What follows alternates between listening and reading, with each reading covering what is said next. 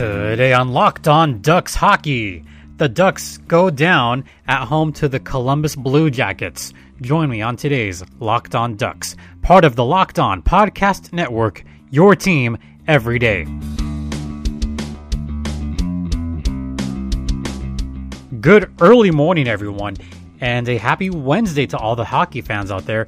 This is Locked On Ducks, your daily podcast covering the Anaheim Ducks where you'll get fresh daily content Monday through Friday about the OC's favorite hockey team. Just a reminder that tomorrow is Locked On Gulls. Tomorrow is Thursday, and every Thursday will be Locked On Gulls, which is the variant of Locked On Ducks. And before I get into the show and talk about last night's game at the Honda, you can hear this podcast or any of the shows on the Locked On Podcast Network via Apple Podcast, Google Podcast, Spotify, or Stitcher or try looking manually on the Apple or Google podcasts. Hopefully, you'll find Locked On Ducks Hockey on there. If you're hearing this already, be sure to hit the subscribe button if you have not already. And you can follow us on Twitter at LO underscore ducks or follow me personally at StimpyJD. Keep checking those tweets. So last night I was at the Honda and it was a good start for the Anaheim Ducks as they took on the Columbus Blue Jackets. The Blue Jackets were on the back end of a back to back. Monday night, they defeated the LA Kings 4 2. The Ducks had previously done pretty well against opponents that were on a back to back that had just lost to the Kings. So it was looking kind of up for the Anaheim Ducks. And they got off to a very fast start on the opening faceoff. Yeah, eight seconds in, and Ondrej Kase, he was super aggressive, right out of the gate and had the first shot on goal that could have easily gone in. And the Ducks just kept on coming. They just kept pummeling the net. And it was eventually uh, Ryan Getzlaf who got the first goal of the game. And that goal came off a deflection inside the faceoff circle. Michael Del Zoro, sorry, not Michael Del Zoro. See, Michael Del Zotto. I say Michael Del Zoro because Gil Ember, the Ducks organist, he plays the flourish from Zorro whenever he scores. So sometimes I say Michael Del Zoro, but Michael Del Zotto, he had a shot from the point. Ryan Getzlaf got the deflection. It was a very obvious deflection right on the top side of that goal, and that made it a 1 0 early lead for the Anaheim Ducks only three minutes into the game. However, with about eight and a half minutes left, Eric Robinson would then tie up the game. And really, that was not the best goal to give up you know, he tied the game for Limbus. He found the corner. It was a really weird odd man rush where the Ducks kept getting shot after shot. And just the puck got loose in the neutral zone, odd man rush, and Robinson would get the game tying goal. However, something else that happened during the first period was Jakob Silfverberg. He didn't look good to start the game. He muffed a couple of chances, and then the following shift after that, Jakob Silfverberg ended up getting injured. He, in fact, injured his upper body. We'll talk more about Silfverberg in a second. But back to the game. You know, going back to the first period, you know, Daniel Sprong had some fantastic hustle, you know, on the forecheck. He kept trying to press, trying to get shots on goal, which they did. And Daniel Sprong, I thought, had glimpses of great play tonight. I thought he did a fantastic job on the forecheck. And it was 1 1 after the first period. The Ducks had 15 shots on goal to 8 for the Columbus Blue Jackets, and they had all the high danger chances. The Ducks had a great first period. It was unfortunate that it was tied at the time 1 to 1, but they did really well. So going into the second period, Ondrej Kase, he had a fast start to the period yet again. And this time, only 24 seconds into the second period, where people were just getting back into their seats, he had the puck all by himself and worked around the defense. I don't want to say he completely undressed the defense, but he worked around some traffic, showed all the effort on that one, and he scored the unassisted goal to make it two to one Ducks. And once again, Ondrej Kase with the biggest smile when he scores. He needs to be that depth offensive guy. The Ducks don't have the offensive depth that other teams do. We'll talk more about that later as well. So, something else that kind of occurred in the second period is we started to see some shifting of some lines now that Silfverberg was out of the game. You saw you started seeing Henrique go into a couple of different lines. You started to see you know, players like Max Jones get into those lines. Daniel Sprong was on the line with Ryan Getzlaf. There was a lot of mixing at that time, but that's more out of necessity because of the injury, not because Eakins is trying to stir things up. That happens when one of your star players, in fact, your all star player, goes down like that. You know, so the Ducks have to kind of shift around a little bit more than usual. The Ducks did get on a power play there, but that turned up empty. In fact, both Ducks power plays, they were not that bad. There were more cross ice passes. They're beginning to get more active on the power plays and look for those one time chances. Unfortunately, someone who is usually on that power play was not out there for it, which is a damn shame, to be honest. Because if you have Silfverberg out there for the power play, chances are you're going to succeed. No, that did not happen this time. Midway through the second period, Nick Deslauriers was starting to play like he had to rocket up his ass yet again. He was getting some hits on Columbus players. Deslauriers had hit after hit. Great job there. Even Erik Gudbranson was getting a couple of hits out there, which I thought Gudbranson had a pretty good game. And by the way, it was Erik Gudbranson's birthday, so a belated happy birthday to Erik Gudbranson. Uh, he had one hit. Josh Manson, he was really putting on the hits as well. He had five hits in the game. So did Nick Deslauriers. So the Ducks were doing everything they could to maintain that lead. And with five and a half minutes left, you know, Lindholm, he stayed with the play, you know, breaking up a two on one opportunity for Columbus to keep it at that. However, everything, and I mean everything changed with about 123 left in the second period when Nathan Gerbe brought the puck into the offensive zone and ended up scoring the goal to tie the game at two goals apiece. But this is where all the controversy took place. Gerbe had the game goal, but Coach Eakins, he had his coach's challenge, so he challenged it for offside. Although where I was sitting, it looked like two things could have been challenged. At first glance, it could have been an offside, or there could have been a kicking motion because that goal came really quickly. Uh, the kicking motion did not occur, but the obvious one to go after was offside. And judging by the replay in the arena, it looked like it might get reversed.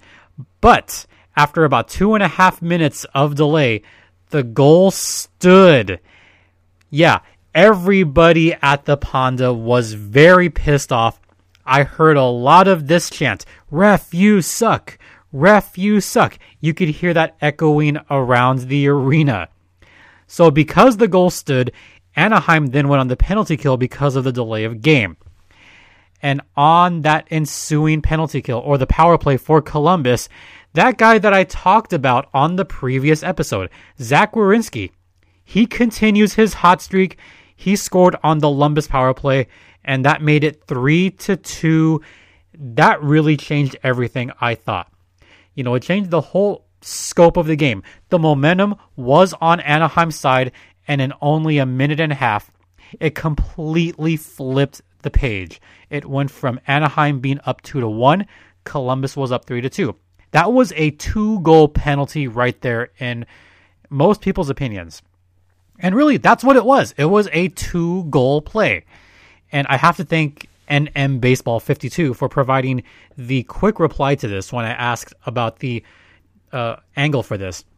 On the Fox Sports replay, it showed that Hampus Lindholm may have grazed the puck into the zone and thereby negating the offside. And we didn't get this memo until about a dozen minutes late. Usually, we get these memos within a minute or two from the NHL War Room. No, this was a long wait so here is the explanation on the goal, and I'm going to quote the NHL directly. So here's the explanation on that goal. Quote, it was determined that Anaheim's Hampus Lindholm played the puck back into his own defending zone prior to Columbus's goal. The decision was made in accordance to Rule 83.1, which states in part, quote, if a player legally carries passes, or plays the puck back into his own defending zone while a player of the opposing team is in such defending zone, the offside shall be ignored and play permitted to continue. End quote. Result penalty two minute minor penalty, delay of game, unsuccessful challenge, end quote. That's all from the National Hockey League. So to break down Rule 83.1, a player legally carries, passes, or plays the puck back into his own defending zone. It looked like Gerbe was trying to get the puck into his own zone on that replay. And there was another replay uh, from the Columbus feed, and then there was the in arena feed. What it looked like there was Nathan Gerbe was kind of sliding back. He did touch the puck at first. Gerbe was the first one to touch the puck, and that would have gone into his own defensive zone or his own zone. However, just as the puck was right on the blue line, Hampus Lindholm did get a touch on it, and it looks like from that view, Lindholm may have been the one that gathered the puck into the zone. Therefore, that negates the offside. But it is so close to call. On the ice, they didn't call an offsides there, and there's not enough there to overturn it. Therefore, it is a good goal. And I do like the challenge there by Coach Eakins. I thought he did a fantastic job calling that. And once again, I got to thank NM Baseball 52 for providing that quick replay. So thank you once again for that. Coming up after the first intermission, more about last night's game at the Honda. Stay locked in.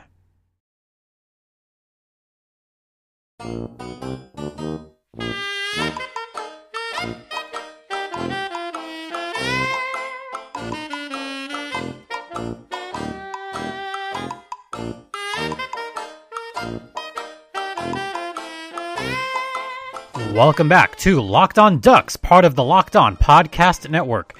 When we left off, we talked about that game changing, I guess, penalty that happened as a result of the coach's challenge. The Ducks went on the penalty kill, and a minute and 12 into the PK, that guy that I talked about in length on the previous episode, Zach Werenski, he scored the power play goal with about 10 seconds left in the second period to give Columbus a 3 to 2 lead and it was a very scramble. You know, Werenski was on top of the crease. Then he kind of moved back between the faceoff dots and they were crashing the net at that point. Columbus knew they had to get a score right away and they did. Give the assist to Nyquist and that other guy that I talked about. Yeah, I'm talking about Pierre-Luc Dubois. And by the way, Pierre-Luc Dubois also got the assist on the previous goal for Columbus. So already Dubois has two assists. Nyquist has an assist. Werenski has a goal. So Werenski continues his hot streak. It becomes 3 to 2 Columbus.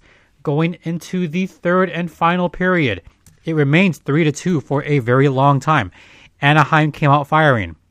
Max Jones got the first shot on goal only 5 seconds into the third period. And really, Max Jones came out on this third period and created some great chances and behind the net he was more aggressive.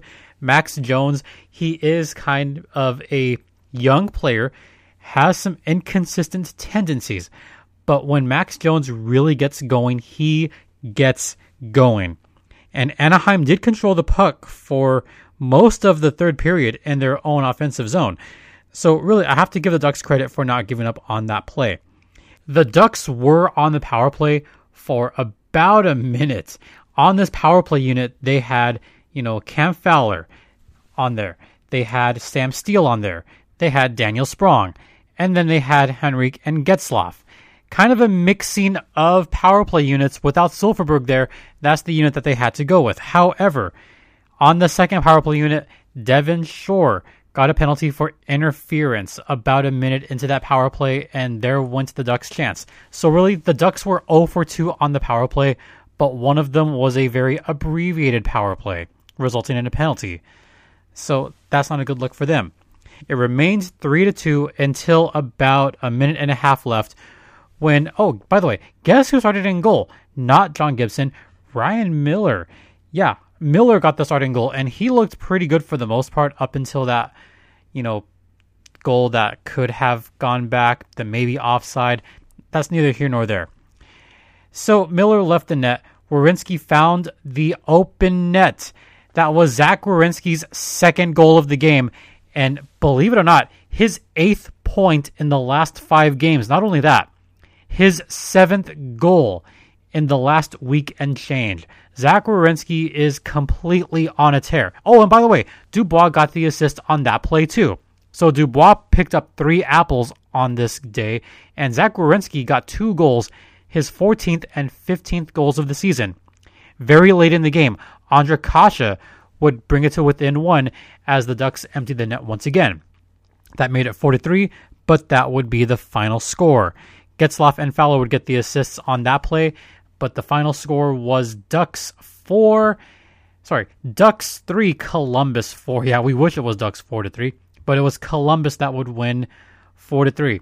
But the big story after the game was Jakob Silfverberg. As we know, Jakob Silfverberg left the game with an upper body injury early on, and he was not returning. And unfortunately, there was no update after the game. Dallas Eakins had no update on the Silfverberg injury. Maybe we will know more by tomorrow afternoon. However, you know, we have to give credit to the Ducks for at least hanging in there without their main scorer. Silfverberg is their all star. He is one of their alternate captains. The Ducks looked a little bit different without him out there, and you could tell.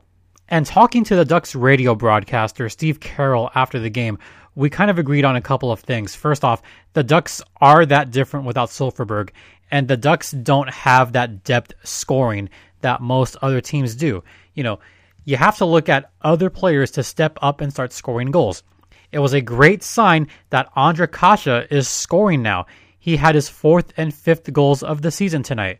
Maybe he's turned a corner but you've got to have other players aside from Getzlaf and Silfverberg to score a bunch of goals for you because there is just no depth as far as scoring. The Ducks right now have a bunch of playmakers. That's all good. But when you don't have guys that are that good on the one timers that can put the puck away, that's going to be a world of trouble. Yes, Max Jones did have a couple of one timers skirt right past his stick. You know, he's got to improve on that.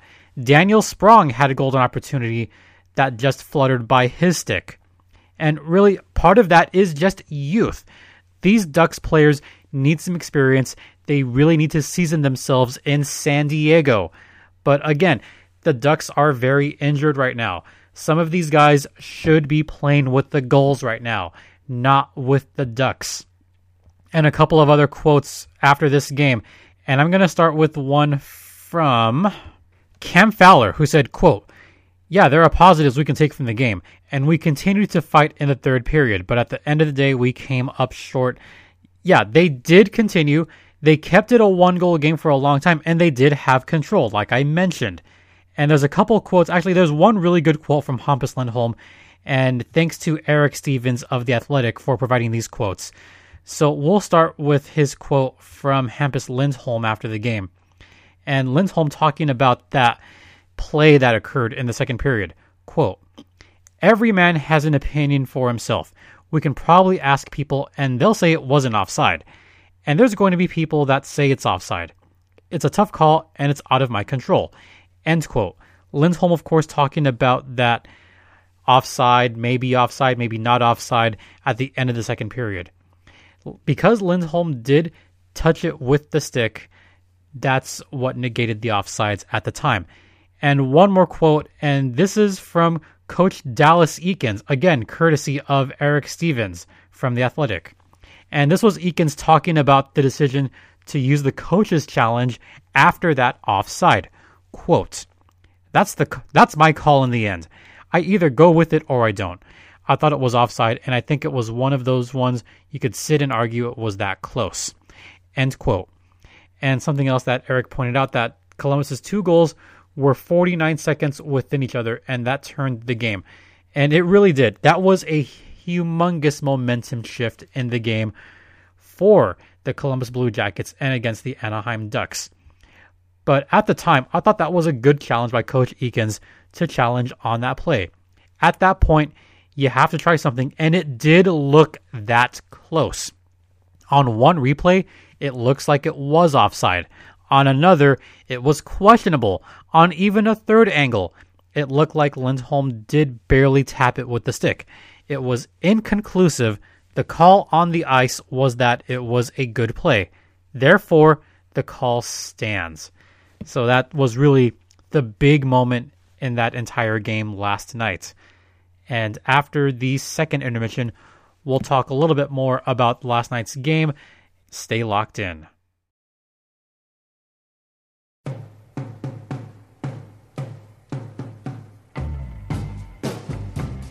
Welcome back to Locked On Ducks, part of the Locked On Podcast Network.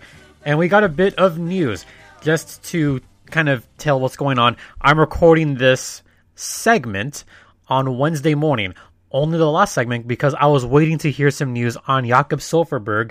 And we do have some news on Jakob Silfverberg. Uh, he did not practice today. In fact, he was completely left out of practice this morning and Rakell has been moved to right wing. Max Comtois, who was a healthy scratch on last night's game, he is going to be on the wing with Lundestrom and Rakell. So it looks like Jakob Silfverberg is going to be out for at least tomorrow's game against the Dallas Stars. So once again, just a bit of breaking news. Jakob Silfverberg did not practice at all. He was left out. That can only mean that he's not going to play in tomorrow's game. And since Thursday is reserved for the San Diego Gulls, I figured I would do a type of preview for Thursday night's game this morning. And obviously, the big story is the Ducks' lone All Star representative, Jakob Silfverberg, is not on the ice at all. So we don't know how long he's going to be out yet. We just know that he's out at least for right now. So I would not expect to see him play on Thursday's game. Someone else that we're not going to see play on Thursday's game is Corey Perry. Um, if you guys famously remember, Corey Perry uh, got suspended for five games for becoming the first meme essentially for 2020. He took a headshot on the Winter Classic only two minutes into the 2020 Winter Classic. After that, he was ejected. He took the walk of shame. It became a meme. It looked bad. So to see not, Corey Perry not playing, you know, it sucks for some fans. However, we found out during the game last night that Corey Perry is going to join the Dallas Stars on this road trip. He will be in the building Thursday night at the Honda. So we're going to have a nice video tribute, not only for Cogs, but I'm sure there's going to be a long tribute video for Corey Perry, most likely before the game. So once again, Silfverberg is out, Corey Perry is still out, but Perry will be in the building. So if you guys want to see a nice little video tribute, you know, give thanks to Corey Perry for his many years of playing on the Ducks, come out to the Honda, you know, see that little video tribute. I'm sure the video will come up on the Ducks Twitter at some point. But that's just a bit of news. Corey Perry is going to be there tomorrow night uh, with that, I think we're going to wrap up on that last short little segment. Don't forget, tomorrow is Thursday, so tomorrow will be locked on Gulls Day. There is a San Diego Gulls game tonight. The San Diego Gulls are at home, and they face the Iowa Wild tonight. That game begins at 7 o'clock at Pechanga Arena. Also, I'm heading there right now. It is Ducks Day at Disney California Adventure and I'm sure many fans are there now. I'll be heading out there shortly myself. So we have Ducks Day today. We have the Ducks game tomorrow. So all stuff worth checking out. And if you're in San Diego County, check out the Gulls tonight. Once again, they're playing the Iowa Wild. And tomorrow, we're going to talk a lot of Gulls games. There was a bunch this past week. You can download today's podcast or any of the previous episodes on the Locked On Podcast Network via Apple Podcast, Google Podcast, Spotify, or Stitcher. Also, make sure to follow us on Twitter at LO underscore ducks or follow me personally at StimpyJD. And I want to thank everyone for listening. Oh, and by the way, the Jeopardy GOAT tournament, y'all got to check that out too. Make sure you have that DVR'd because I'm definitely going to talk about that at some point next week. The Jeopardy GOAT tournament, it's been awesome to watch so far. If you want to chat hockey with me or even Jeopardy, uh, you can hit me up on Twitter at LO underscore Ducks. If you want to chat about Ducks hockey, email me at lockedonanaheimducks at gmail.com. I love hearing from you guys. I love hearing from you guys during the games. It's always fun to check out. Hey now, for Locked On Ducks, I'm Jason JD Hernandez saying have a great rest of the day. Enjoy Hump Day. I'll see ya at the park and stay cool, Anaheim.